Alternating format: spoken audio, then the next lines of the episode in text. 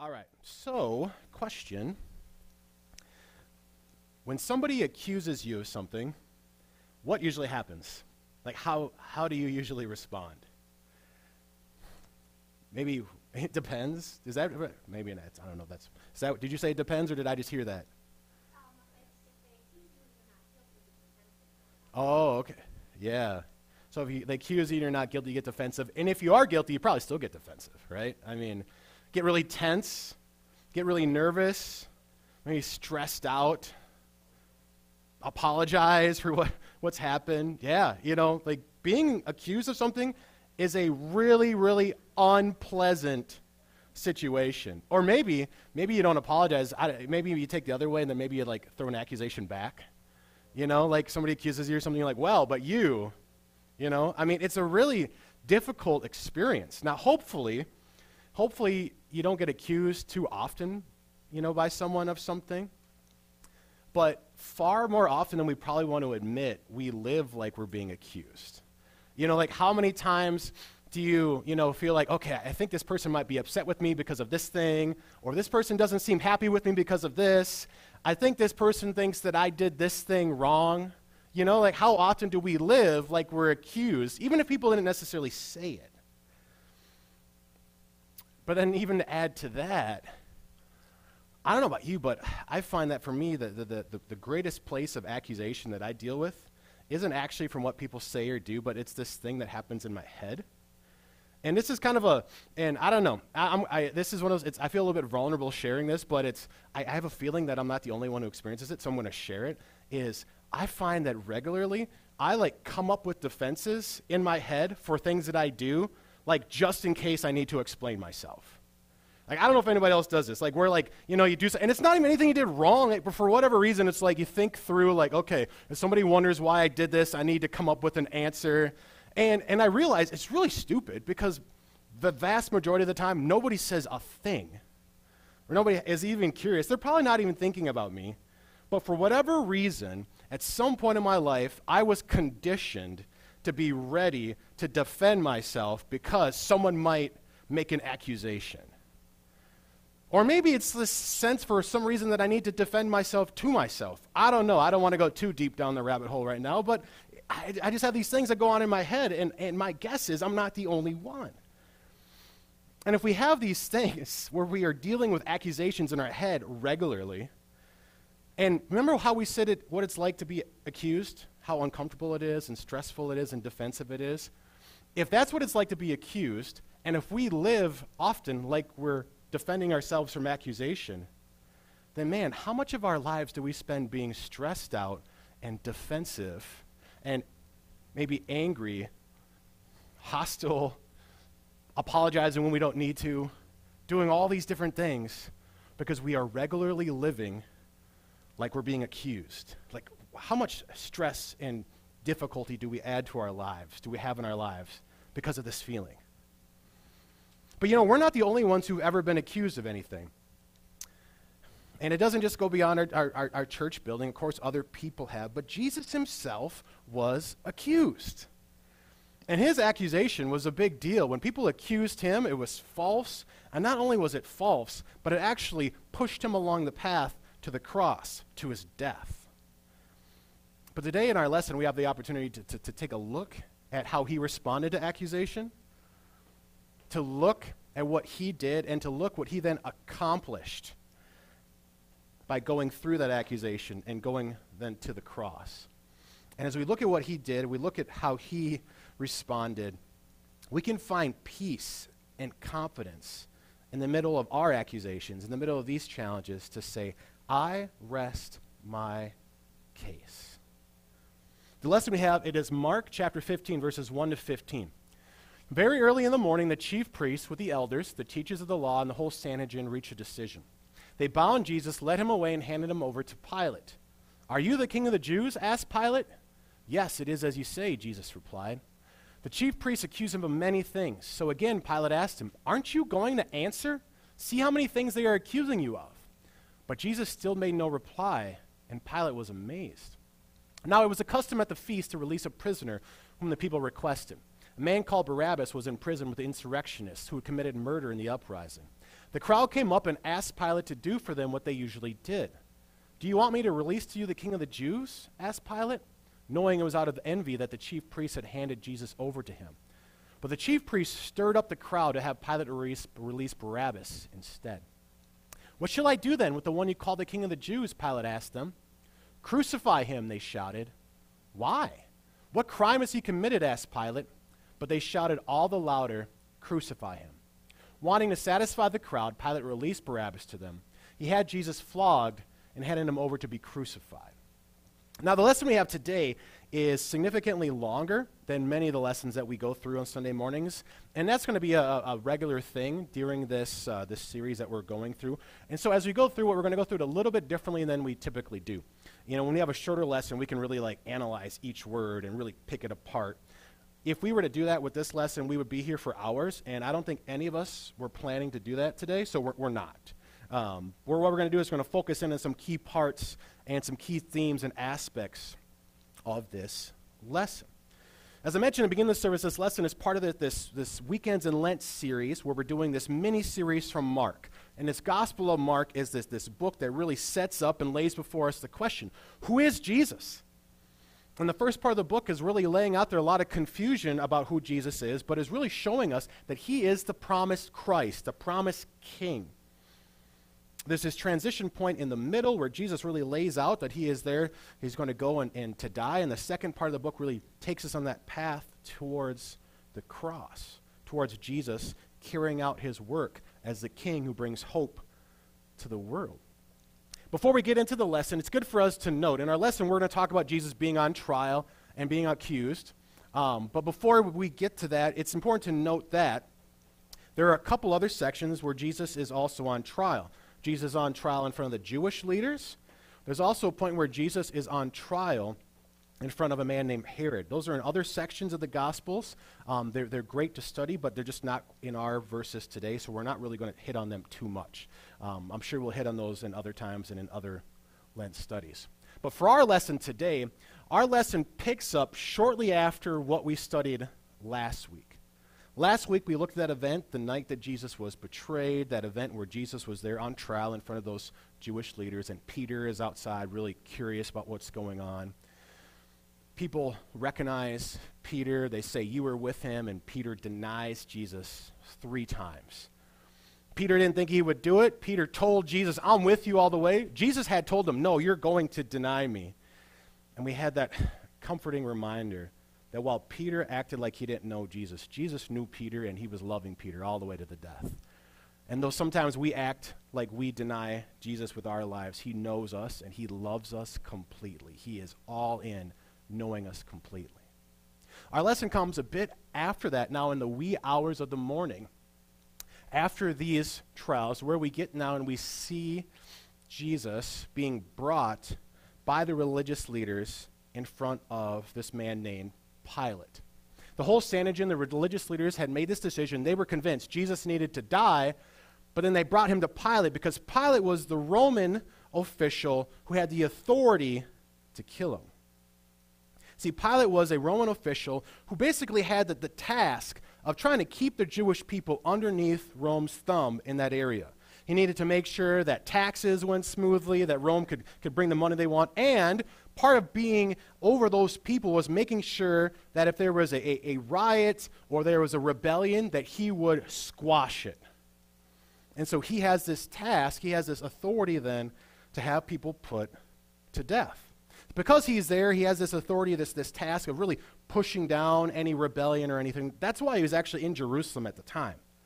Because there's the feast going on, there are Jews from all over the place gathering together in Jerusalem. And so they want him there in case something breaks out, in case the people start to unite together and try to overthrow Rome.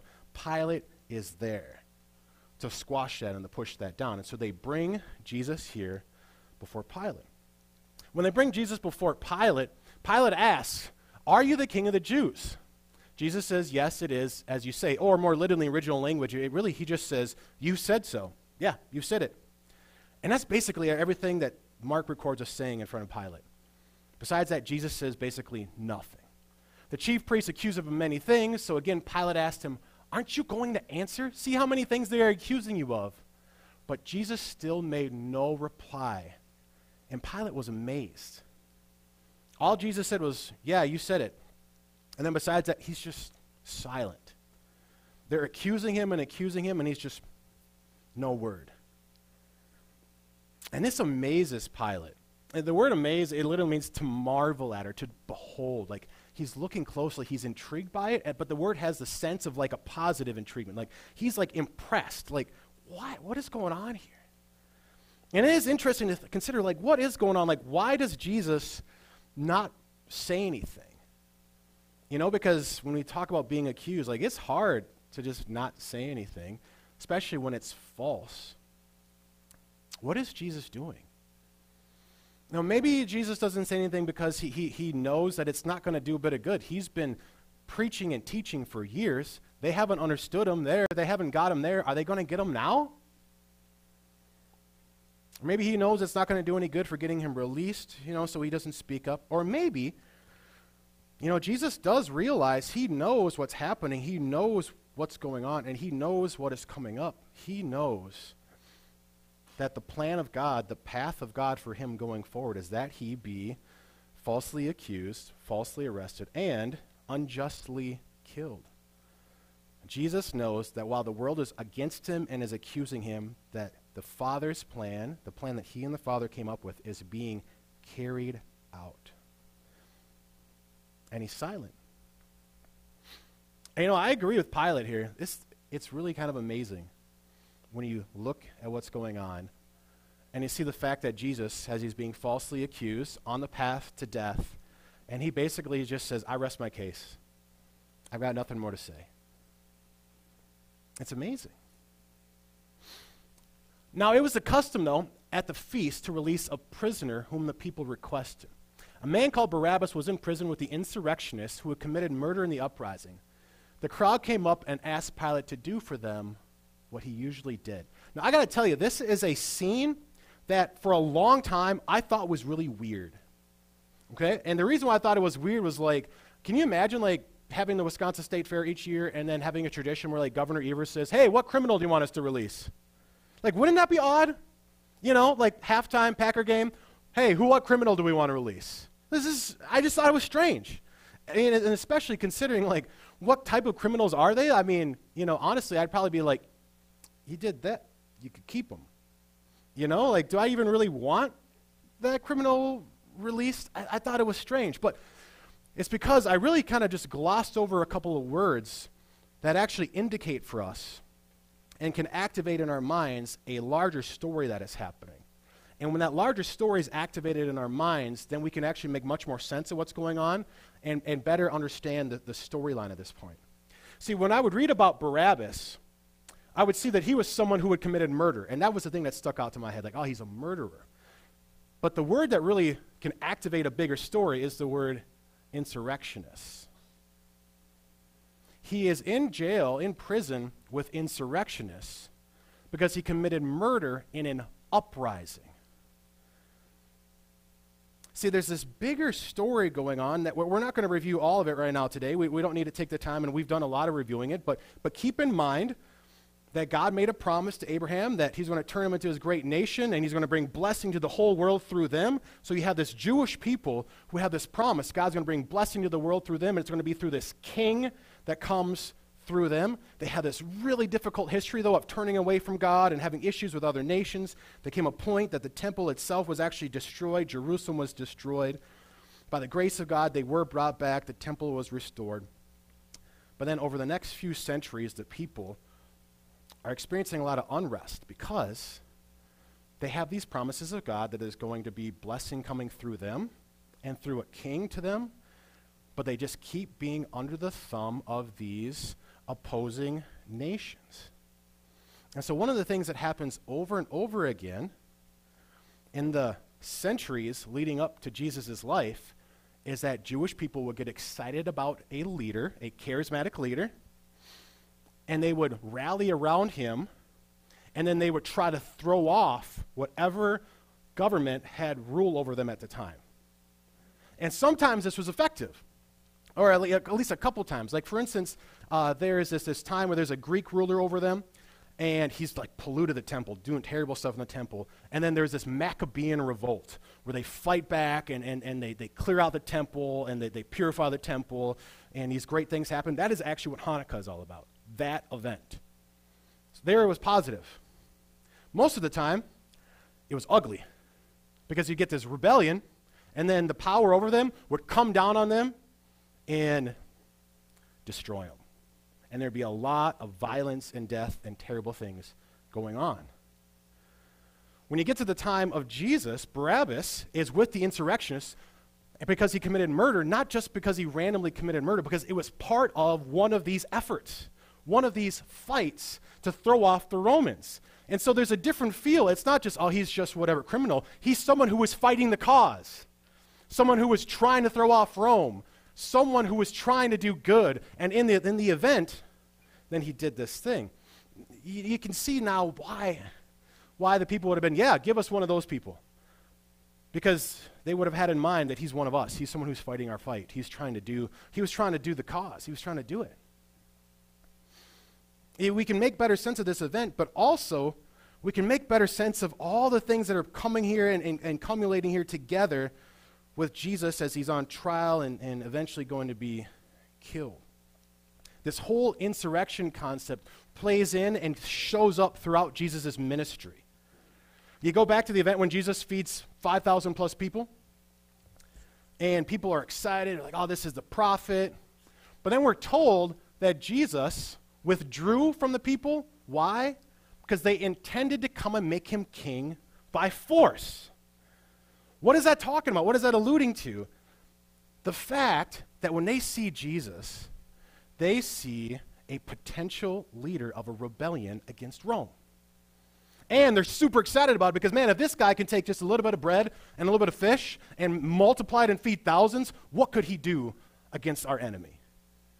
They were perceiving Jesus as a better version of what they've been trying to do for centuries. And that maybe he could lead an incredible rebellion against Rome. This is what the people were hoping he was. You know, so that's the thing, is Jesus, he's put alongside Barabbas, and we might go, well, this is a strange setting, but actually, the people are accusing him, the religious leaders are accusing Jesus of being what the people wanted him to be. And what they themselves thought he really was going to be. We read that lesson from John about that event, where Jesus raised Lazarus from the dead. And then they're like, man, we got to kill this guy. Which, again, I thought was weird. But look at what they say. Look at what their reasoning is.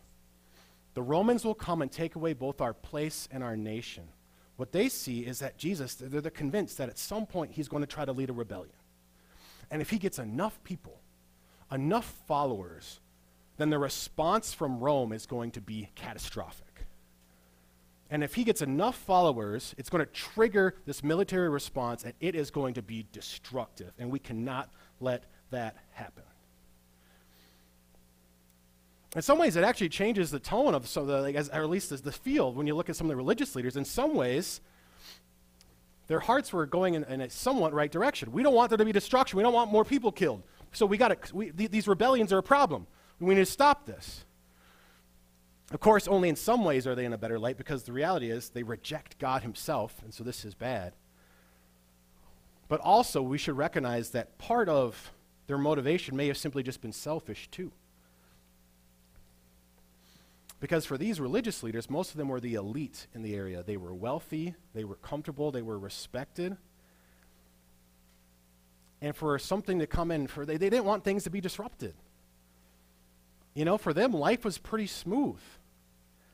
And part of the reason why we can get an insight that that's what's going on is, as I was rereading the Gospels this week, I noticed something really intrigued me, was that when the Gospels refer to someone as being someone who is one of the religious leaders, occasionally there would be one of them who would be interested in Jesus and want to learn more. Like, say, Nicodemus, when he goes and visits Jesus in John 3. They're typically referred to someone who is looking for the kingdom of God.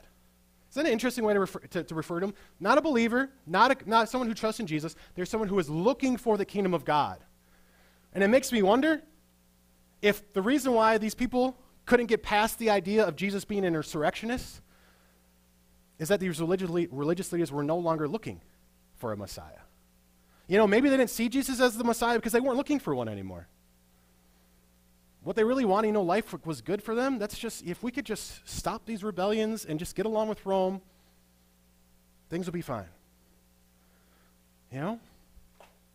There's this whole interesting story going on of seeing Jesus as simply an insurrectionist leader who would disturb the status quo. And you even see this brought up some when Jesus is arrested. When they come for Jesus, Jesus asks this great question, am I leading a rebellion?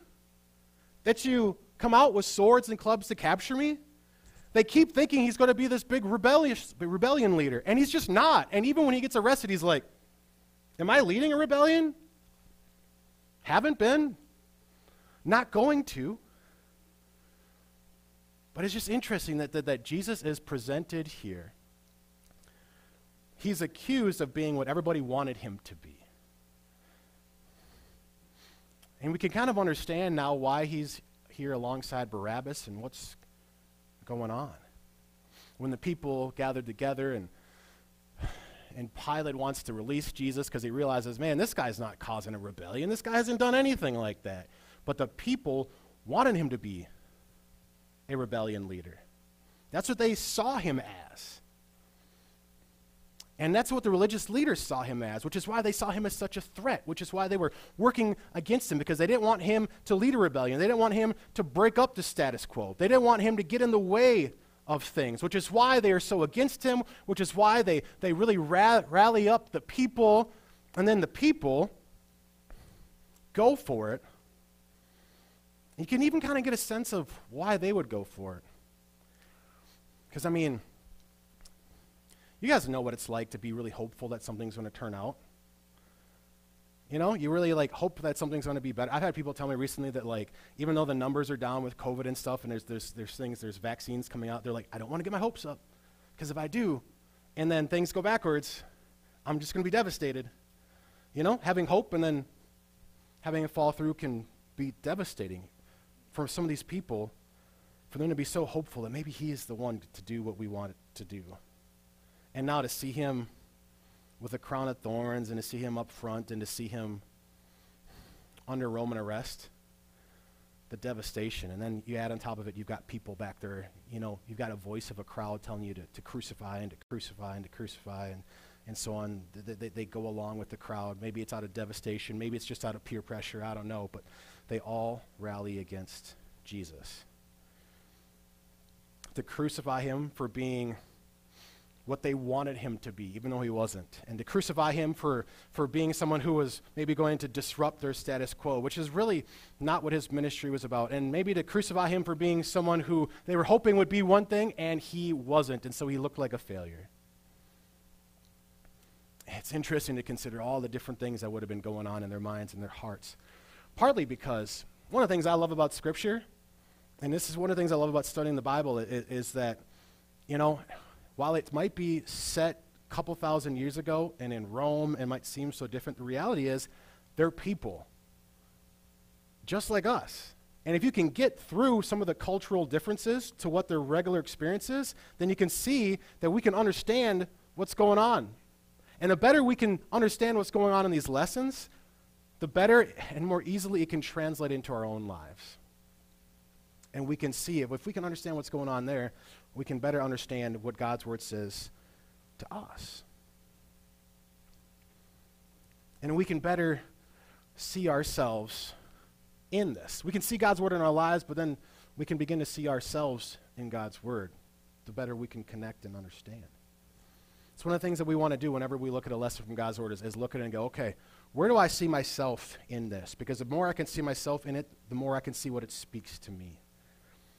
And when we understand some of the dynamics of what was going on in people's minds, maybe we can see ourselves as being part of the crowd. I mean, have there been ways where, you know, you hear the teachings of Jesus, you see Jesus. Do you ever hope that Jesus, do you ever treat Jesus like he's just like a better version of what you've always been trying to do? You know, like, okay, I believe in Jesus and nobody says for eternity, but you still try to find your satisfaction in the same place. You still put your priorities the same way. You still try to find your worth and your significance in the same places. Where you see he says things that are different. He wants to rewrite things, but the reality is you're like, I'm not so into the new way. I'd rather just do it the old way. There's this thing that people will say that I always want to be like, good effort, but no. Where people will say, you know, it's really good to have God be part of your life. And I don't say this, but I kind of just want to be like, you know, no, he doesn't want to be part of your life, actually. Because he wants your whole life. He wants to give you a new life. He wants to completely rewrite everything. He wants to give you a new purpose, a new significance, where you find your hope and your joy somewhere else. It's not just, he's not just a part, he's not just a piece, it's the whole thing. But a lot of times, you know, we just want to do things the way we naturally did, and we want to have him be a part instead of be new. And maybe it's because of something similar to like the religious leaders, you know, like maybe we're comfortable. We're pretty comfortable with what we have and how we live. And maybe like the religious leaders, you know, we could look at some of the things that Jesus says and be like, man, that seems dangerous. Like if I really trust God with everything, and if I really seek first his kingdom, like is it really all going to work? I mean, that seems dangerous. If I really love my enemy, I'm just going to get walked on. That seems dangerous.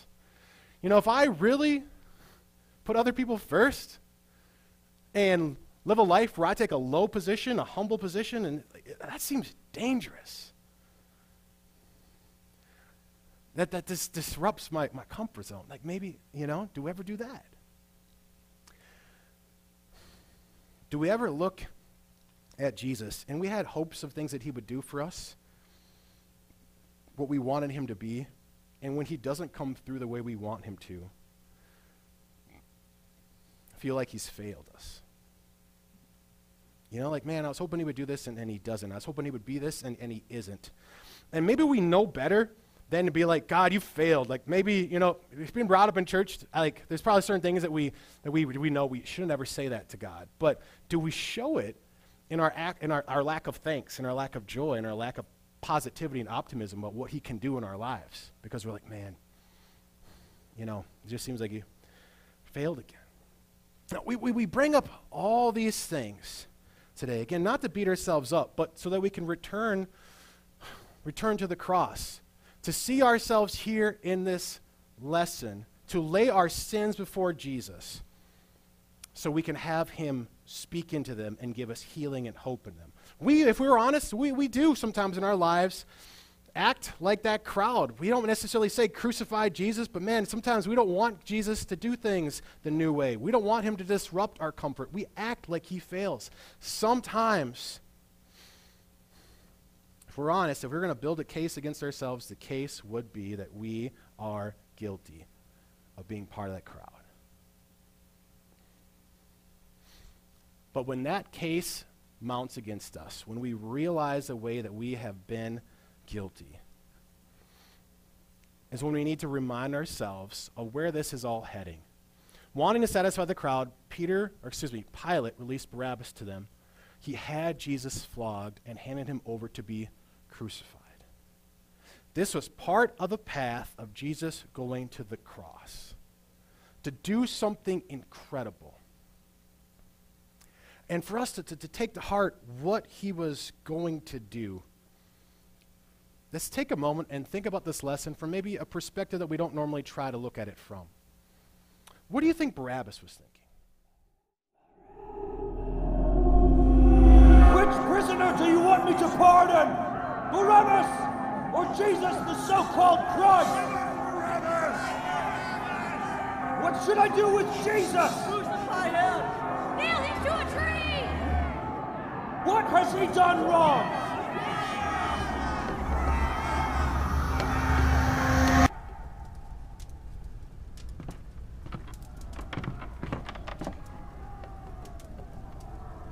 They're crucifying him.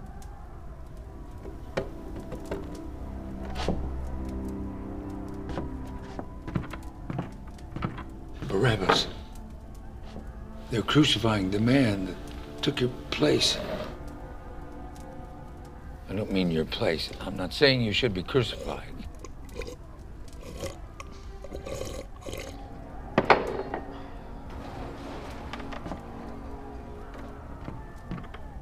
Our cells are next to each other.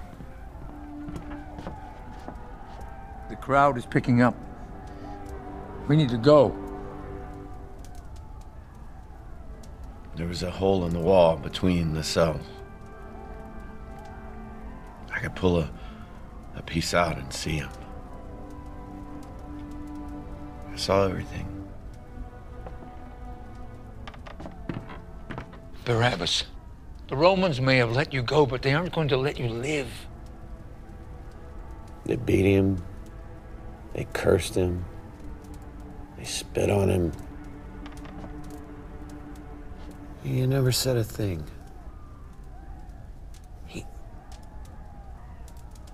He never fought back.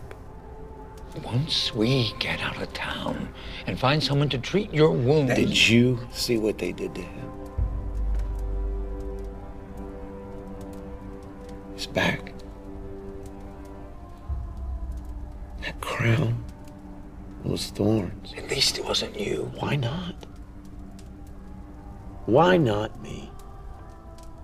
Why him? I don't know why not, but if we're going to leave, we need to leave now. Stop! Stop talking! Just...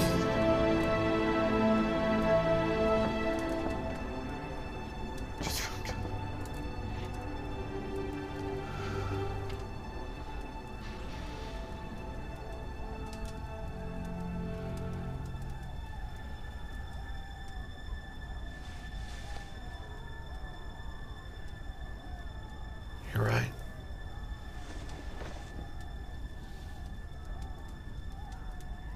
You're right. He took my place. He took my place.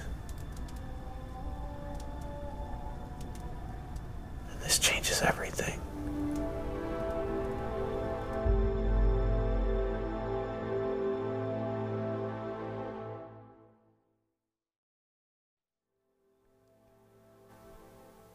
So that video is not, those details aren't in scripture. That's something kind of just imagining what Barabbas' experience would have been like.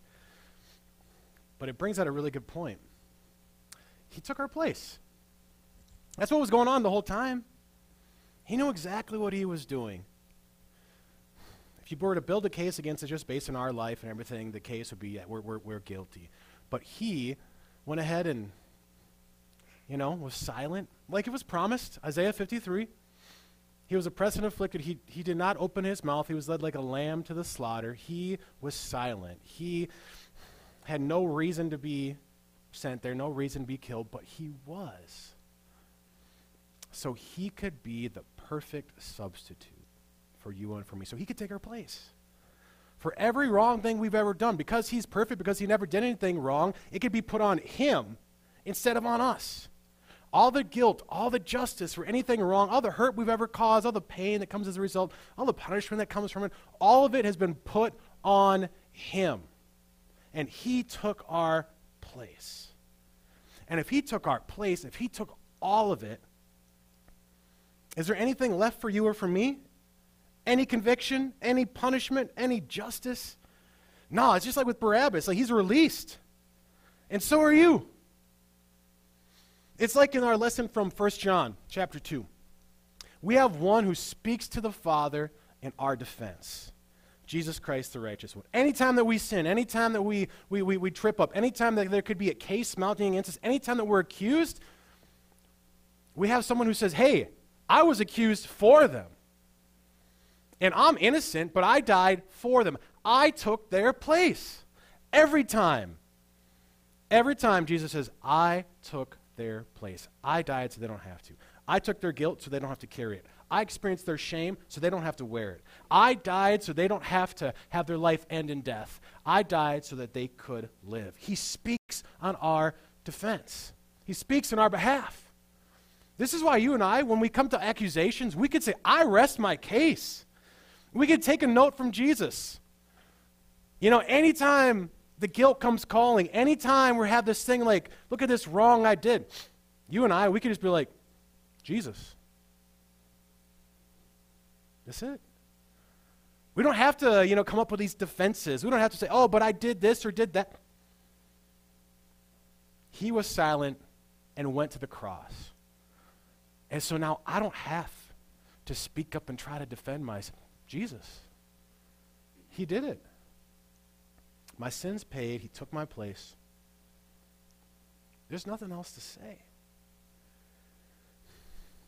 Which I love because, you know, like I said at the beginning, so often we live like we have accusations. And part of that is just our sinful world, but also realize that part of it is because we're dealing with the devil. And the devil, he accuses us all the time. When it says in this verse from 1 Peter 5:8, be controlled and self-controlled and alert. Your enemy, the devil, prowls around like a roaring lion. The word enemy actually describes someone who is an opponent in a lawsuit. That's actually what the term refers to. It's someone who puts accusations against you in the court of law. That's what he is. And the word devil, actually, it literally means to throw over. It's like people translate it slander. But it's the idea of someone just like lobbing stuff at your name, throwing accusations at you, this is what he does. And even here, this verse, when it talks to him like a roaring lion, it wasn't until I did the First Peter Bible study this year when I wrote it that it dawned on me. I always thought of the lion as just being sneaky to hunt, and that's part of what he does. But a lion doesn't roar to be sneaky. When does a lion roar? When he wants to scare you, when he wants to freeze you with fear, because he wants to intimidate you. And this is what the devil does over and over again. Look at what you've done wrong. Look at this thing. You're never going to be good enough here. You're never going to be this. Do you think that person's unhappy with you? Do you think this person's unhappy? He just throws these accusations all the time. This is what he does. He tries to scare us so that we freeze, then we die. And in the face of all that, Jesus. You know, devil, whatever. Say whatever you want, Jesus. The devil, Jesus. I don't have to defend myself to you, devil. I don't have to defend myself to these. I don't have to do it. He took my place. This doesn't mean that, of course, relationship things are immediately resolved right away. Sometimes there's consequences for accusation. Sometimes people make false accusations and things spiral in unfortunate ways. But no matter what's going on with the accusations of the world and that people are throwing at us, you and I can have peace in the midst of them. Because we can just know, well, Jesus. And if Jesus, then I'm right with God.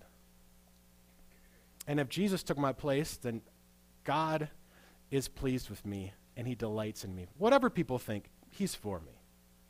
Whatever people say, he treasures me. Then, like Barabbas said, that it changes everything, because if I can just say Jesus, that means that no matter what's going on in my life, I don't have to carry guilt. Jesus took my place. Shame, don't have to bear that. Jesus, he took my place. Value in my life, if Jesus took my place and I'm right with God, then the author of all creation treasures me and he says that you're worth it and you're good and I got you, Jesus. If Jesus took my place, then my life has ultimate meaning and significance because I'm connected to God and it's part of his big plan. Jesus, it changes everything. If Jesus took my place and I'm right with God and God now lives in me, then when it comes to having power to live differently, when it comes to having power to embrace a different life, then Jesus. I don't have to come up with an explanation or a reason. Just Jesus, you know? When it comes to having hope for tomorrow, if Jesus took my place and I'm right with God, then I can know that even when everything looks like it's fallen apart, I mean, the world was all surrounding Jesus and accusing him, but yet God's plan was being fulfilled. In my life, God's plan is being carried out. Jesus. And when I'm looking for hope even beyond tomorrow, hope forever, I can have full confidence because he took my place, Jesus. I don't have to live always trying to defend myself or whatever. I'm right with God, treasured, loved. I'm his child. I have purpose. I have significance. I have hope for the future. All of it. And I don't have to say a thing. I rest my case.